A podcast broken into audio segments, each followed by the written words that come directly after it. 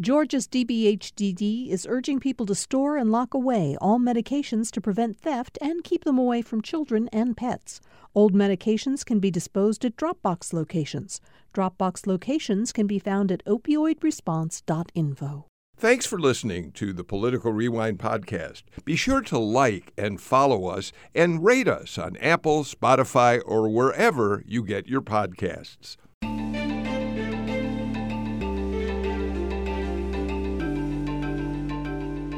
We have an all-star panel of political journalists to talk with on Political Rewind today. Before we get to them, let me say there's nothing like starting off my show by making a dumb mistake. If you were listening to the headlines, you heard me make a comment about Herschel Walker wanting you to know that Raphael Warnock doesn't have a gun. That was just a brain freeze moment. The story we're going to talk about is Herschel Walker attacking Raphael Warnock because he doesn't own the dog that became so famous in the commercials in Raphael Warnock's initial run for the U.S. Senate. My apologies to all of you out there, but we are going to get to that story a little later in the show. Let me introduce the panel, and then we'll get started. And, of course, the Rayshard Brooks story is really dominant in the news today, so we'll begin our conversation with that before moving on to campaign news. It's Wednesday, which means my partner on the show from the AJC is Greg Bluestein, political reporter. He also reports for all the NBC platforms now as an analyst. He's got a really terrific podcast, Politically Georgia, that he does with his colleagues at the AJC. So, Greg, you got a lot of exposure these days, and it's very well-deserved. Well, thank you, Bill, and I'm glad you cleared that up about the gun because I was frantically Googling it. So what I missed? I apologize for the misdirection. Chuck Williams, the legendary reporter from Columbus, Georgia, longtime print journalist in Columbus, now at WRBL TV, where he covers politics and more, is back with us. How are you, Chuck? I'm doing well, Bill. Columbus will be in the state spotlight later this week. The Democratic State Convention is going to be held at the Ironworks Trade Center down here, so we're looking forward to all the top Democratic candidates coming to us and not having to chase them this weekend. Oh, my goodness. It's going to be like Christmas for you down there, Chuck. We'll be looking forward to hearing. Great. Raul Bali is back with us, too. He's a politics reporter at WABE Radio in Atlanta. How are you, Raul?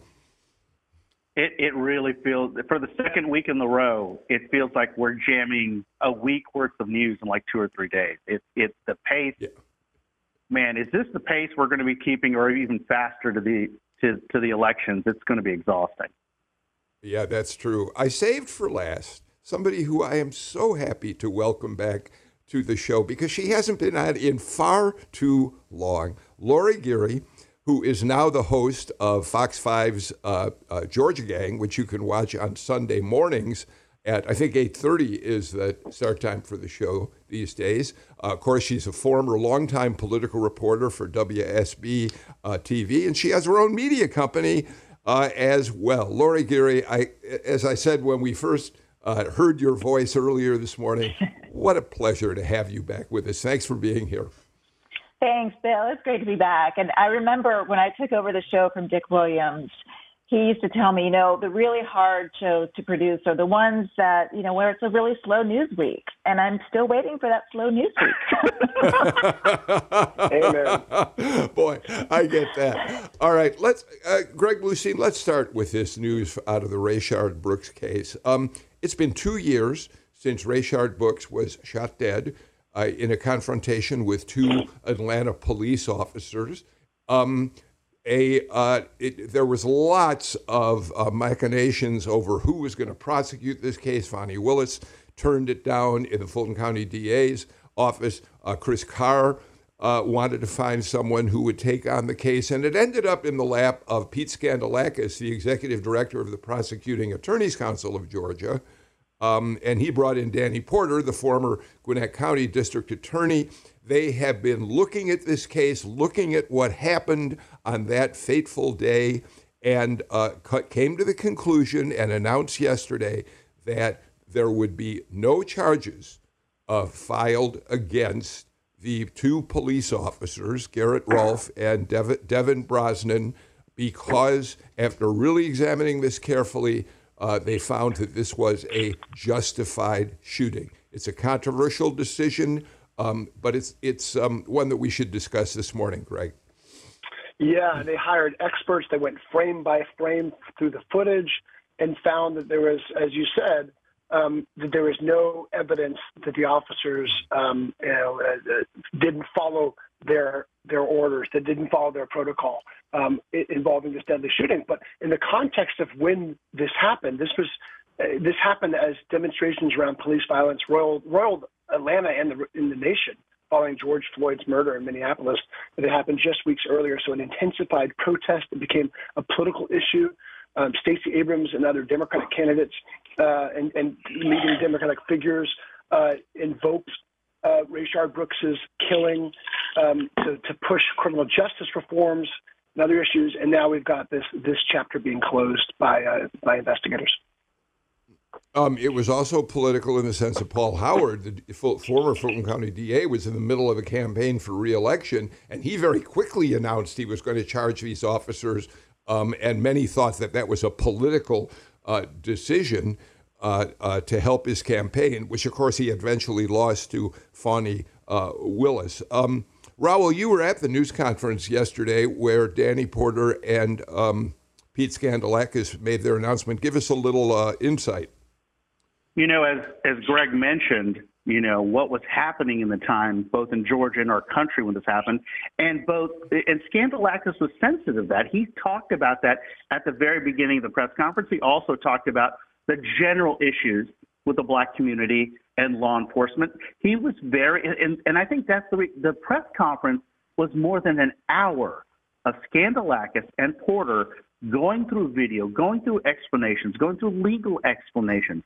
Again, being sensitive and very clearly sensitive because they knew there was going to be a reaction to this decision. The big takeaways that the two gentlemen wanted was, number one, it's easy to question in 2020 and in hindsight, well, what if, instead of trying to be in the moment what those officers were going through. And he also tried to make clear that this was not a racial issue. Now, the attorneys, Chris Stewart and Justin Miller, of course, for the Rayshard Brooks family, had a very different opinion, and it comes down to this. They believe that this should have been presented to a grand jury and possibly a jury. In the end, when it was borderline, so that was the thing. If it's borderline, should have been taken to a grand jury and to a jury. And one other interesting thing, an interesting conversation I had yesterday with Atlanta City Councilman Antonio Lewis, who represents the area where that Wendy's used to be over on University. He obviously had frustrations towards Special Prosecutor Pete Scandalakis, but he also had some frustrations toward Fani Willis in that she removed herself from the case. And so that's the other thing I'm going to be watching for is first of all, the civil suit that mentioned that we're likely looking at a civil suit coming. And, you know, is there going to be any other, not backlash, but I'm trying to think of the right word, pushback on Fani Willis for taking herself off this case? Fani Willis. Lori and then Chuck, let me play a soundbite from the Rayshard Brooks family's attorney, Chris Stewart, which I think tells us a lot about how complicated this incident was and the investigation of the aftermath. Remember that this started with Rayshard Brooks being found sitting apparently half asleep at a drive-through window at the Wendy's in his car. I think it was Garrett Rolfe who was the first on the scene, who talked to him for some 40 minutes to try to get him to move his car. And then the whole thing escalated when Rayshard Brooks grabbed a taser, had a scuffle, and then began to run away. He shot the taser back at the men, and that's when Garrett Rolfe shot him and killed him. But let's listen to how Chris Stewart described this just yesterday, because it does reveal the complexities of this case. There was a very bad confrontation. No person in this country should fight with police officers. No one. Ever. Because during that fight, they were justified in using deadly force. 100%. while he was on top of them. They didn't know if he was reaching for a gun or whatever. They could have used deadly force, and I would have backed any officer that did it. But they did not. They did not. They chose not to when they were justified. But they decided to use lethal force as a man was running away 19 feet away. Lori? I think, you know, that soundbite proves just the complexities, as you said, and how we view things through different lenses. I thought the prosecutors did a great job of laying out, I mean, as Raul mentioned, minute by minute, second by second of the video of why they didn't feel that this was any type of borderline case and why, you know, it shouldn't go to a grand jury. And I also think addressing the race issue just up front, I mean, you had two white prosecutors, I think was effective. But we knew that, you know, one side was going to be happy and the other side was not. And the fact that the family of Rayshard Brooks is choosing to go ahead with a civil case, I think at some point I hope they find justice in this. It's just really a tragedy all the way around. It's taken 2 years to get to this point. And I just think, you know, what you see on the video, it really is amounts to what your background is, right? And where you come from and what you see. Chuck? You know, Lori's exactly right, because people's life experiences are going to definitely determine how they see that video, and they have determined how they see that video. I thought it was interesting they went frame by frame, and one of the interesting things that I looked at, and so it takes a little bit out of Atlanta and stuff, but last summer, the ability to assign these special prosecutors left the Attorney General's office and went to the Prosecuting Attorneys Council of Georgia, to Scandalakis and his group. And that's a particular interest down here in Columbus, because the governor just appointed our top criminal defense attorney as our district attorney. We have a ton of conflict cases in the Muscogee County court system right now. And when you look at the way Scandalakis handled this, and I know every case does not rise to this magnitude, but we got some pretty big cases he's going to have to deal with. The deliberate nature in which the Prosecuting Attorneys Council handled its role in this is kind of telling as to what we're going to see here in Muscogee County as we work through this massive backlog. Raul?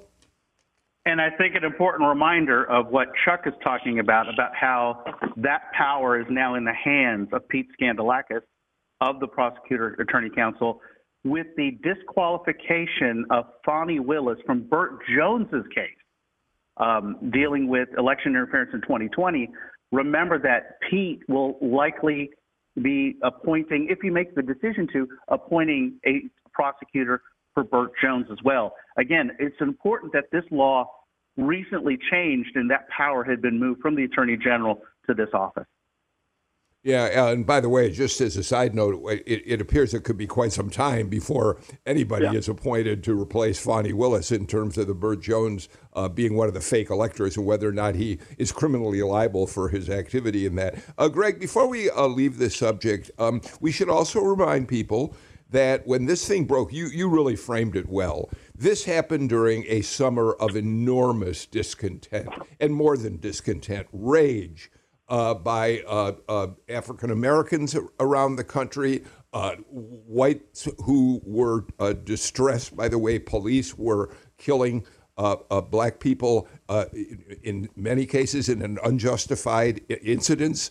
And in the middle of all this, Mayor Bottoms at the time also fired these two officers summarily before any significant investigation was able to unfold.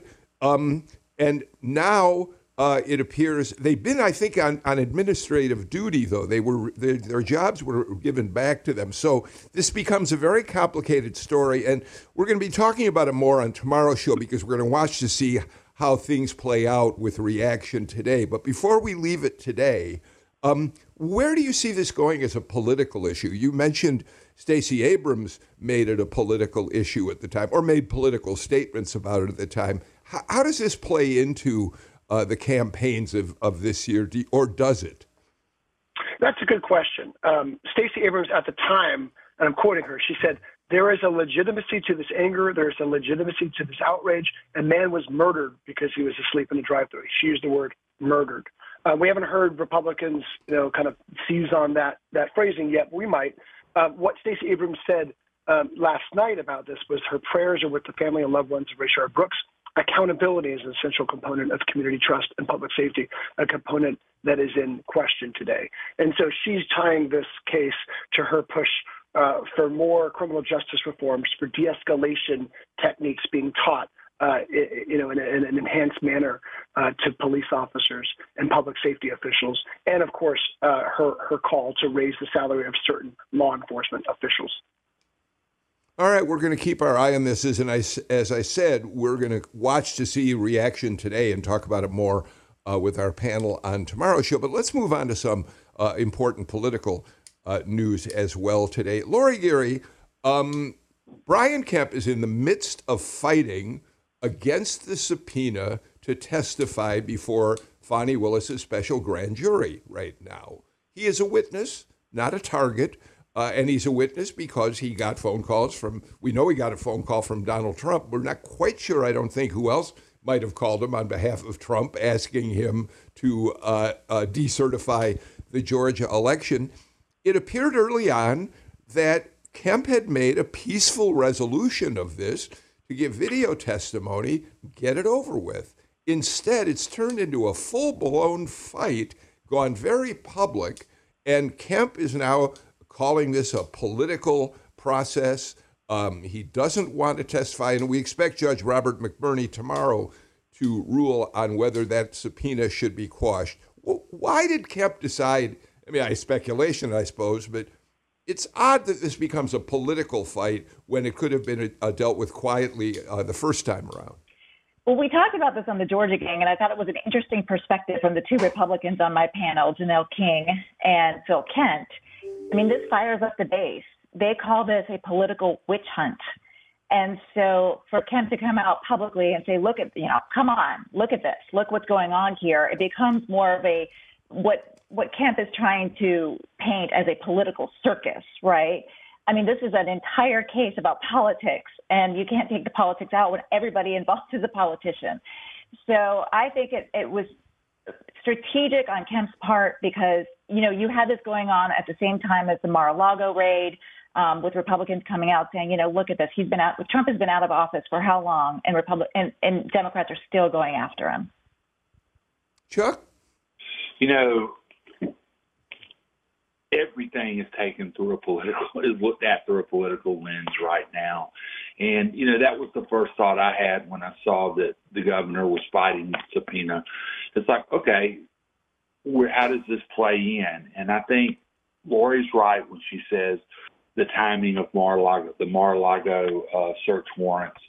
There's a lot of stuff going on, and Georgia is a very different place. There aren't many pro-Trump candidates left standing here. I mean, we have been the outlier to some of the other places. We're certainly not Wyoming. And when you look at the fact that an allegiance to former President Trump doesn't necessarily buy you a victory in Georgia. It can sometimes buy you a 50-point loss, as David Perdue can certainly attest to. Greg, Tamar Hallerman on the show yesterday, and nobody's been following this case quite as closely as she has. She's really got an inside track on things that are happening there. She suggested that part of this decision to fight the subpoena after seeming to want to cooperate may have been a result of Cody Hall's testimony. We all know Cody, who has been the governor's spokesman for quite some time and now is the campaign spokesman. And Tamar suggests that his treatment in front of the grand jury may have given the governor and his people some pause as to whether they want to go forward. What can you tell us about that? Yeah, we also reported this last week. Part of I guess, the intrigue in these legal motions is that we have, for the first time, this inside glimpse of this email back and forth because there's the legal motion and there's the appendices, which include, in some cases, dozens of emails to give us an inside look at the negotiations going back and forth. And in one of the filings last week, it mentioned a Mr. Hall. And actually, in the file yesterday, I went ahead and said his name, Cody Hall. So it's out there. I texted Cody. There's no hiding now. But Cody was among the governor's aides who was subpoenaed to testify, or who agreed to testify a few weeks ago before the special grand jury. And there was concern from Governor Kemp's camp that he was asked all sorts of questions that they felt had little to do with the actual investigation, questions about policy and decision-making process and politics within the governor's office. And you can see that in the emails back and forth. You can see that concern. And there was also a mention in the emails that came out in the latest court filing that even the subpoena to Cody Hall was on, like, the front doorstep of his house rather than being delivered in a secretive manner. So they're worried that, if they said essentially if that could be put out in the public and the open, they're worried that Governor Kemp's testimony could be leaked to the public right before a November election. And look, they're worried about Donald Trump. They have this tentative truce with Donald Trump. I had a story this morning about how Governor Kemp is no never Trumper, even though he was the top target of the former president. They have this detente going on, and they don't want to do anything that could jeopardize that, because right now AJC polls and others show a vast majority of Republicans are backing the governor despite his falling out with the former president. Raul, this has turned into a really ugly battle of words between the prosecutors and Kemp's lawyers. But Fani Willis has won most of these battles. You pointed out she lost the Burt Jones battle. He no longer can be subpoenaed by her. He's no longer part of her case. It's a separate case. But she's winning all of these things left and right, with the exception now waiting to hear about Kemp and Lindsey Graham. So what do you think the next steps are in this? I think, the hearing that I look back to was the hearing about Burt Jones and the insight we got from Judge Robert McBurney. He does not want his fingers in this grand jury affecting the election. He's already pretty much all but made clear if a final report is ready before Election Day, it's going to be sealed. I think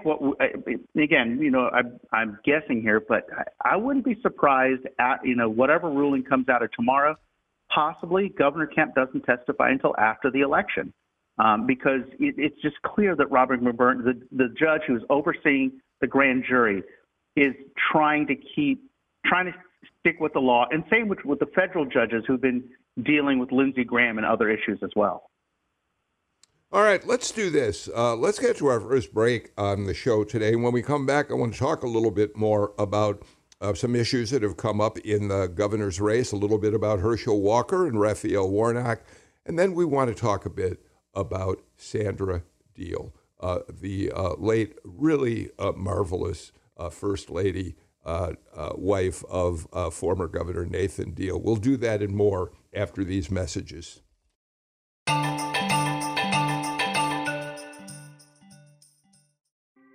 Thanks for listening to Political Rewind. If you like this show, you'll also like Georgia Today. It's a daily podcast from GPB News, bringing you compelling stories and in-depth reporting that you won't hear anywhere else. Join me, Peter Biello, for this quick and convenient way to get the best of GPB News' extensive coverage of the topics that matter to you, delivered directly to your device every weekday afternoon.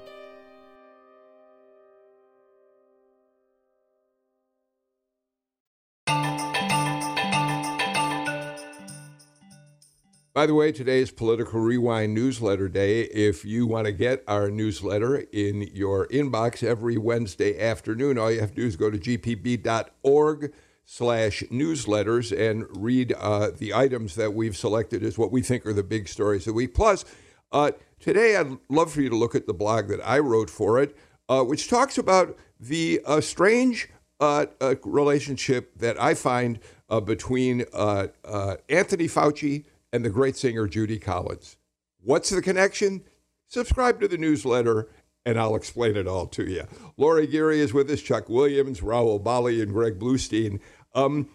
Chuck Williams, let me start with you on this. There are two stories that have been big in the news that I think will play a role, of course, in the governor's campaign in the weeks ahead.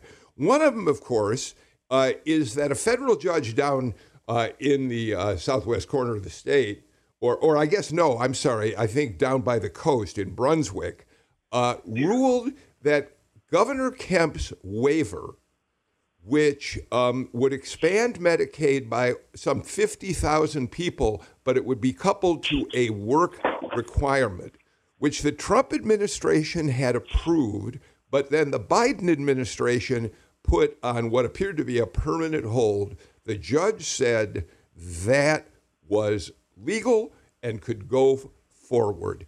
And there's no question that when Stacey Abrams talks about and has since 2018, a full expansion of Medicaid is necessary in this state, that this is going to play a role in the campaigns moving forward, Chuck.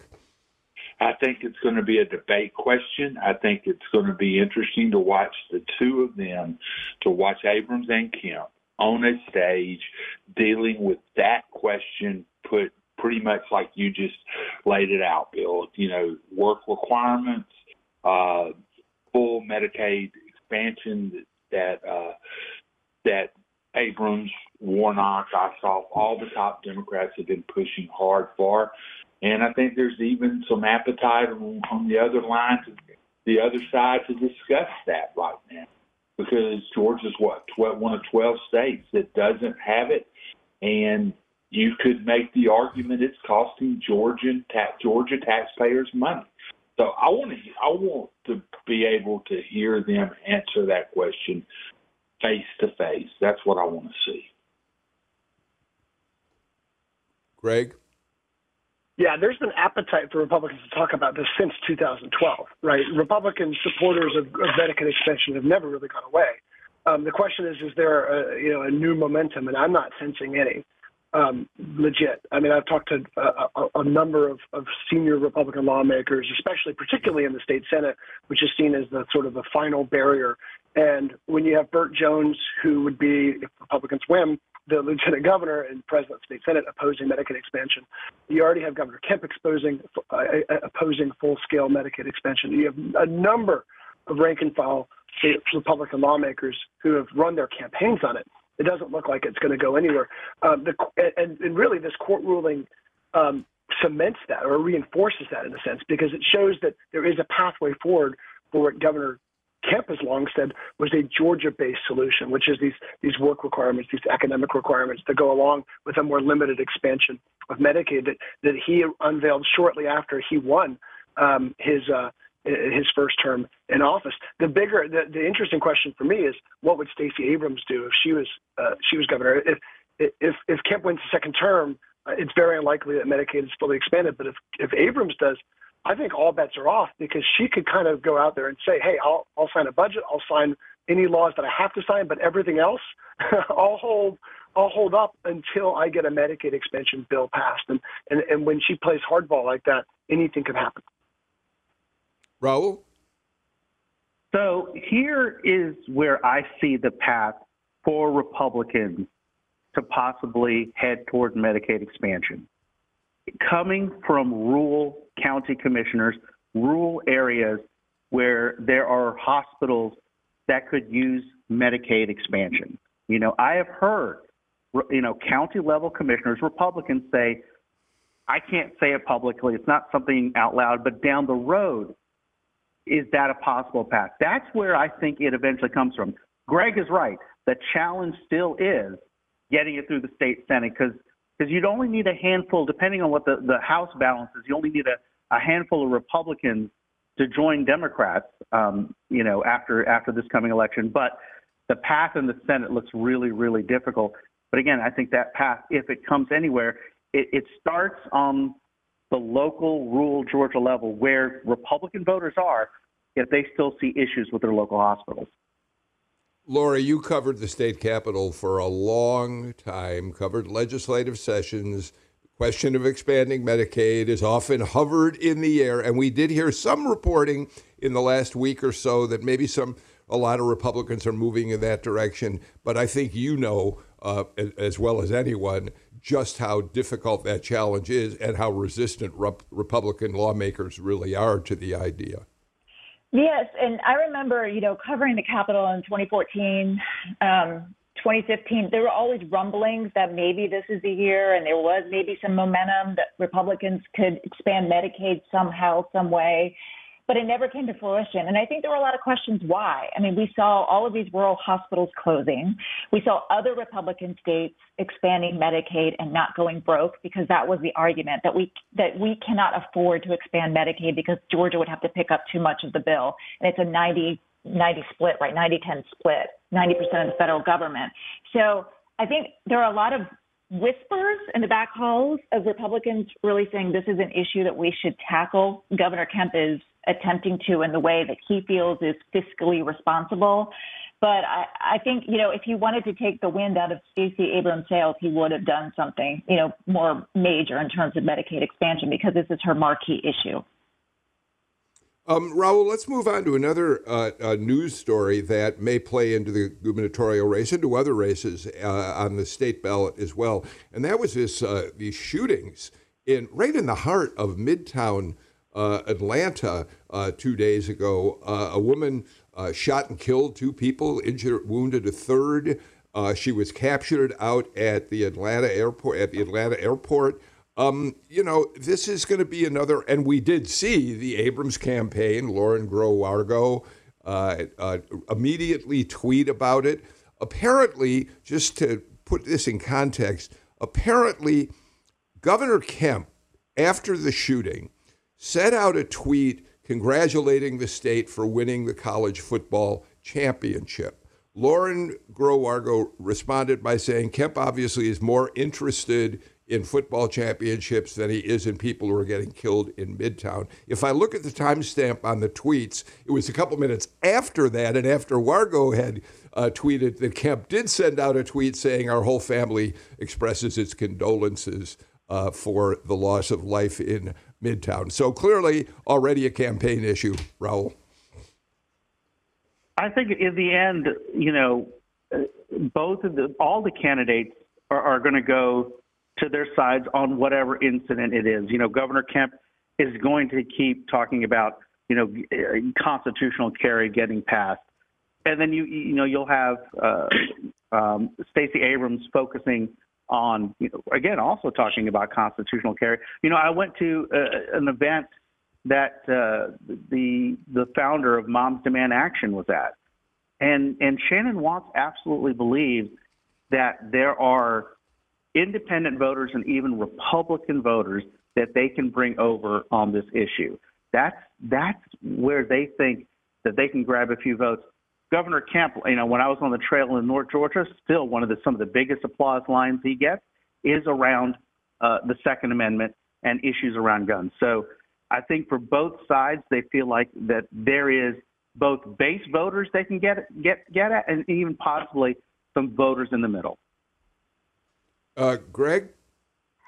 Yeah, Stacey Abrams' top aide shortly after that shooting kind of mocked Governor Kemp for a tweet about the college football national championship, saying that Kemp is so used to gun violence in our state and he can just pretend nothing happened today and post about football. So you can expect more of this anytime. And unfortunately, there will be more shootings, because that is where we are in society today. And you can expect anytime there is a shooting for Stacey Abrams to do what she did, which was say that she will roll back these expansive gun laws and enact more gun restrictions. And again, we've talked about this, but this is a position that is now norm. But in 2014, 10 years, 12 years ago, it was not the norm for Democratic candidates who ran as NRA Democrats. And now pretty much the entire elected Democratic apparatus in Georgia is favoring gun restrictions. So, Lori, I really want to ask you about this. Raul says that he thinks Republicans may believe that independents could be persuaded by having the ability to carry guns to protect themselves. A lot of those independents that both Democrats and Republicans want to win over are, of course, women voters. What's your sense about how guns and access to guns plays among women voters in Georgia? I think, Bill, that's a really good point. What I find is that it's such a cyclical issue. When there is a mass shooting, especially involving children, the moms, especially suburban moms, they will vote on this issue alone because it is so emotional and it pulls at the heartstrings. But I feel like we become, and we see this play out at news conferences after every one of these mass shootings. We just become hardened to it after a couple of weeks and the news cycle changes. But I do think there are two issues that fire up these suburban moms and the suburban women who I think are very crucial to this governor's race, and that is Roe v. Wade, and I think it's the gun issue. Well, all right, so I'm going to throw one at you since you mentioned Roe v. Wade and see what your thoughts are on this. And everybody else on the panel is more than welcome to weigh in. So New York State had its primary yesterday. There was an open seat in District 19 in the U.S. House. The candidates were a Democrat, Pat Ryan, and a Republican, Mark Molinaro. Pat Ryan, the Democrat, ran his entire campaign on choice. Every sign that he had talked about a woman's right to choose, and he won the race by about 4 points. Taken in light of what happened in Kansas, Lori, that 19th district race in New York must give both Republicans and Democrats some thoughts that they're dealing with about how big an issue abortion could be in November. And I think that's why we see Stacey Abrams and her campaign keeping it, front and center. This is their issue, and they know that they can win women on this issue. They need women, right? Women voters. So I think it would be really smart for her to for Stacey Abrams to keep harping on this issue. Chuck, that's one of the things I'm looking toward seeing this weekend when the Democrats are doing their state convention in Columbus. All the constitutional officers, plus many of the folks running for Congress and Senator Warnock will be here. They're going to be preaching to the choir. There's no question about that in that room at the Trade Center. But it's going to be interesting to see how many of them talk about voice and talk about it at the top of their remarks. That's one of the things I'm going to be looking at and listening for this weekend when all the Dems come down this way. So, I think that's where we all ought to be paying attention and sort of seeing what they're saying. Greg and then Roll. But, Greg, I want to ask you, I assume you're going to be in Columbus. You're everywhere in the state when there are big political events. Obviously, this is a key issue between Jen Jordan, so it'll be interesting to hear what she says in her talk to the convention as she runs for attorney general, a supporting choice, whereas she's running against incumbent Chris Carr, who's been a leading voice in opposing choice and in supporting the state's restrictive law. Greg? Alas, I will be missing a meal with Chuck Williams. I will not be in Columbus. We have a long-planned trip with a bunch of friends in Nashville. But we will have coverage there. My colleague Shannon McCaffrey will be there for sure. And, we're running a sort of preview on it right now where it hits right on Chuck's themes, which is abortion rights is going to be at the center of the remarks. But at the same time, Democrats can't ignore inflation in the economy. And that's why we're hearing Senator Warnock put the new federal climate change and health care and tax bill at the center of his messaging. Even Stacey Abrams is mentioning it as a sort of Democratic counter to these inflation concerns. But this morning, Governor Kemp came out with a new ad hammering Stacey Abrams and Democrats on rising grocery prices, rising gas, higher than usual gas prices, and just higher overall costs. And that's going to be his thing. I'll be surprised if he veers far from that message from here on out. Well, he's certainly not going to run any ads, I think, Raul, it's safe to say, saying how thrilled he is that he signed one of the most restrictive abortion laws in the country. Raul? But I do want to mention, you mentioned the Attorney General's race and Jen Jordan. I was on the trail with the two of them. Jen Jordan was campaigning in North Fulton. I would say it was an interesting scene. It was held at a daycare center that was already closed for the day, held in the backyard. About 40 people there, 50 people. The vast majority were women. Abortion absolutely came up, pretty early on in her stump speech, especially the idea of lawyers having to get involved in a decision such as abortion and in medical care. I was also on the trail with Chris Carr, and he was speaking at the Festival of India, so much more flowery type speech. Talked to him afterwards. still his big focus was on crime and issues around that. But I talked to him about abortion, and he has strong opinions there, simply saying, look, district attorneys and then by extension, if Jen Jordan was attorney general, need to enforce the law, you know. And so absolutely, abortion is not just at the top of the ballot. It's further down the ballot, including in the attorney general's race. All right, Raul Bali gets the last word in the second segment of the show. We got to get to our final break. We'll be back with more in a moment.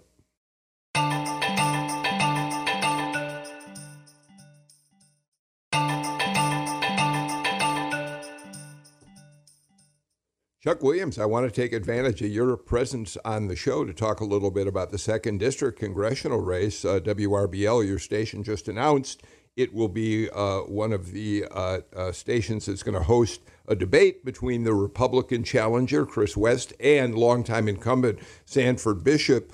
Chuck, you've watched Sanford Bishop for many years. He's never really come close to losing that seat as a Democrat in an area that has a lot of Republicans. But the district's been redrawn, and maybe he's going to have a harder time now. Give us just a quick summary of where you think that race stands and where it's headed. It's going to be tight. There's no question about it. I think Congressman Bishop and his challenger, Chris West, both know that. I went down to Albany yesterday to cover a Herschel Walker event, and Chris West was on the deal with Herschel yesterday. But one thing I noticed going down, and Congressman Bishop has long had the support of the agricultural interests in Southwest Georgia. I saw more of the bigger campaign signs, the wooden ones they put up in fields and in front of grain silos and in the peanut fields of Farmers for West.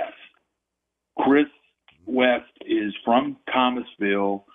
He, his family has been in agribusiness, and he is really going to try to whittle away that farm support along traditional Republican Democratic lines. And, you know, that's where Jeremy Hunt, who came in as kind of a carpetbagger candidate out of Atlanta and got beat by West in the runoff, was trying to do. You know, but West is really going after the farm interests, and I can't wait to dive deeper into that as we get closer to the election, because if enough of the farmers stick with Bishop, he wins. If the farmers say, hey, you know, and it goes to the one of the slogans that West is saying at every stop, it's time to rotate the crop. And he keeps saying that it's time to rotate the crop. So it's going to be interesting to watch. Lori, it's a really clever line, but this has implications, obviously, for the entire state for a couple reasons, one of which is the 2nd District has been firmly in Democratic hands for decades now, but with the redistricting, not only was the previously Democratic 6th District, or the currently Democratic 6th District, now potentially going over to a Republican, but the 2nd could go to a Republican as well, which really alters the balance even more in the Georgia congressional delegation. Well, I also think what makes it so interesting is it's probably one of the only competitive races in Congress, you know, that we have. Yeah. So, I mean, that's why it's on our radar, because we've been watching it. Most of the other ones are decided by redistricting. Yeah, that is fascinating. Greg, weigh in real quickly on that, and then I want to move on to talk about Sandra Deal. Yeah, make no mistake, this is one of the reasons why the Democratic Convention is going to be in Columbus. It's to show support for Sanford Bishop. And I was struck by a moment a couple weeks ago at the Georgia Chamber's annual congressional luncheon in Macon. 1,300 people were there, all sorts of elected leaders, Democrats and Republicans. Republican pollster Frank Luntz is giving the keynote speech, and as he begins, before he even started his spiel, he makes a beeline towards Sanford Bishop, walks into the crowd and says, "You are one of the most remarkable members of Congress because you can work across party lines." And Sanford Bishop got a standing ovation from both sides. That, to me, underscored how hard it will be for Republicans to oust him this cycle. But he's been in Congress for 30 years. There's no telling when he might retire, but even if Chris West loses, I don't think he's going to leave the political spotlight anytime soon.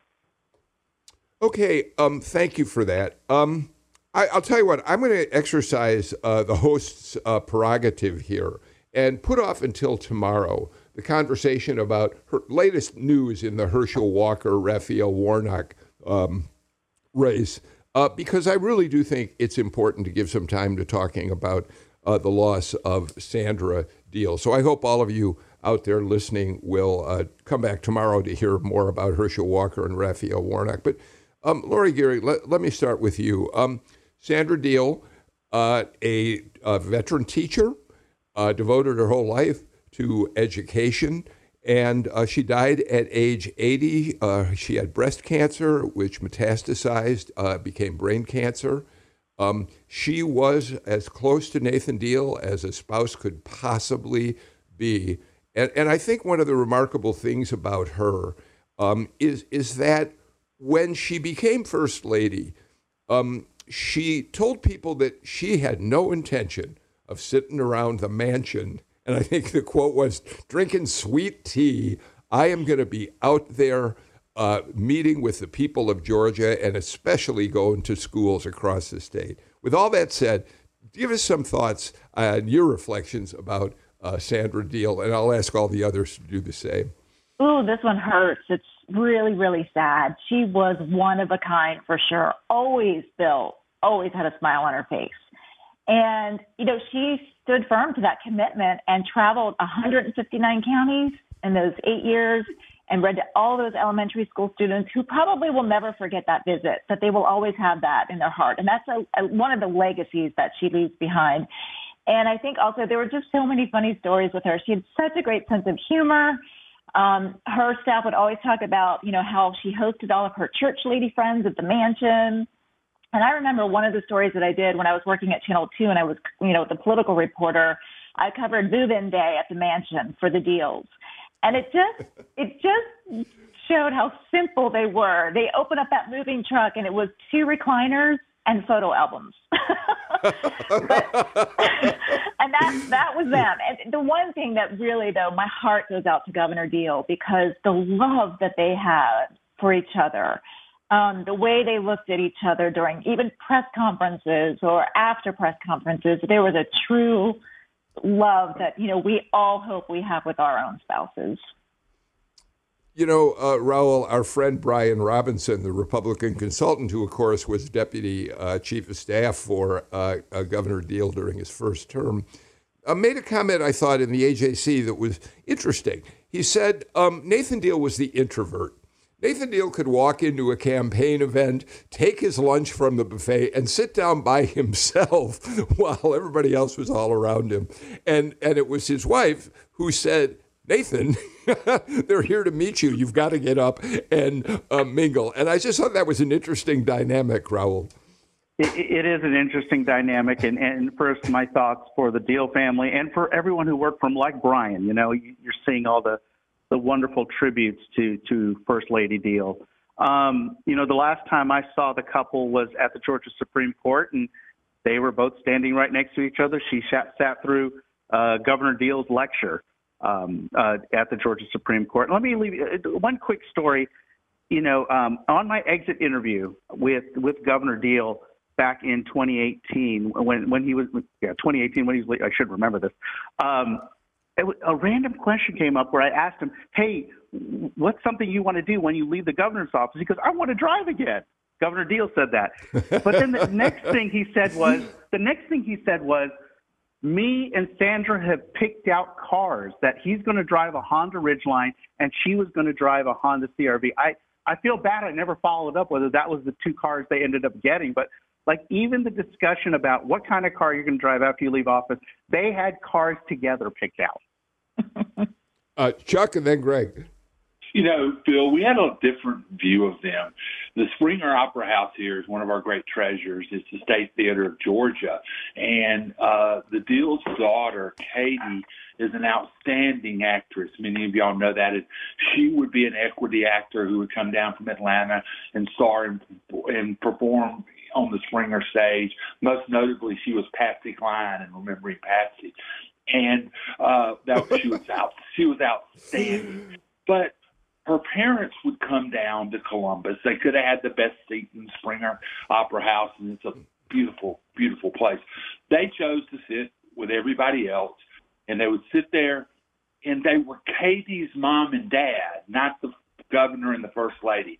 And that's how I will remember them, sitting in the Springer Opera House.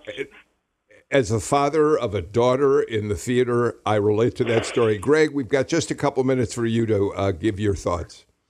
Yeah, we wrote a lot of tough stories about Governor Deal over our time, over his time in office. But invariably, Sandra Deal, whenever she saw me, would come up, give a gracious greeting. You know, always have time. Always just act with kindness and respect. And especially when I would drag my kids on the campaign trail, she would make sure they were well thought after. One of my favorite pictures is a picture of her greeting my baby daughter 8 years ago on the campaign trail. We will miss Sandra Deal. There are a lot of times politics turns very, very toxic, as all of you know. But Sandra Deal was one of the bright lights in Georgia politics.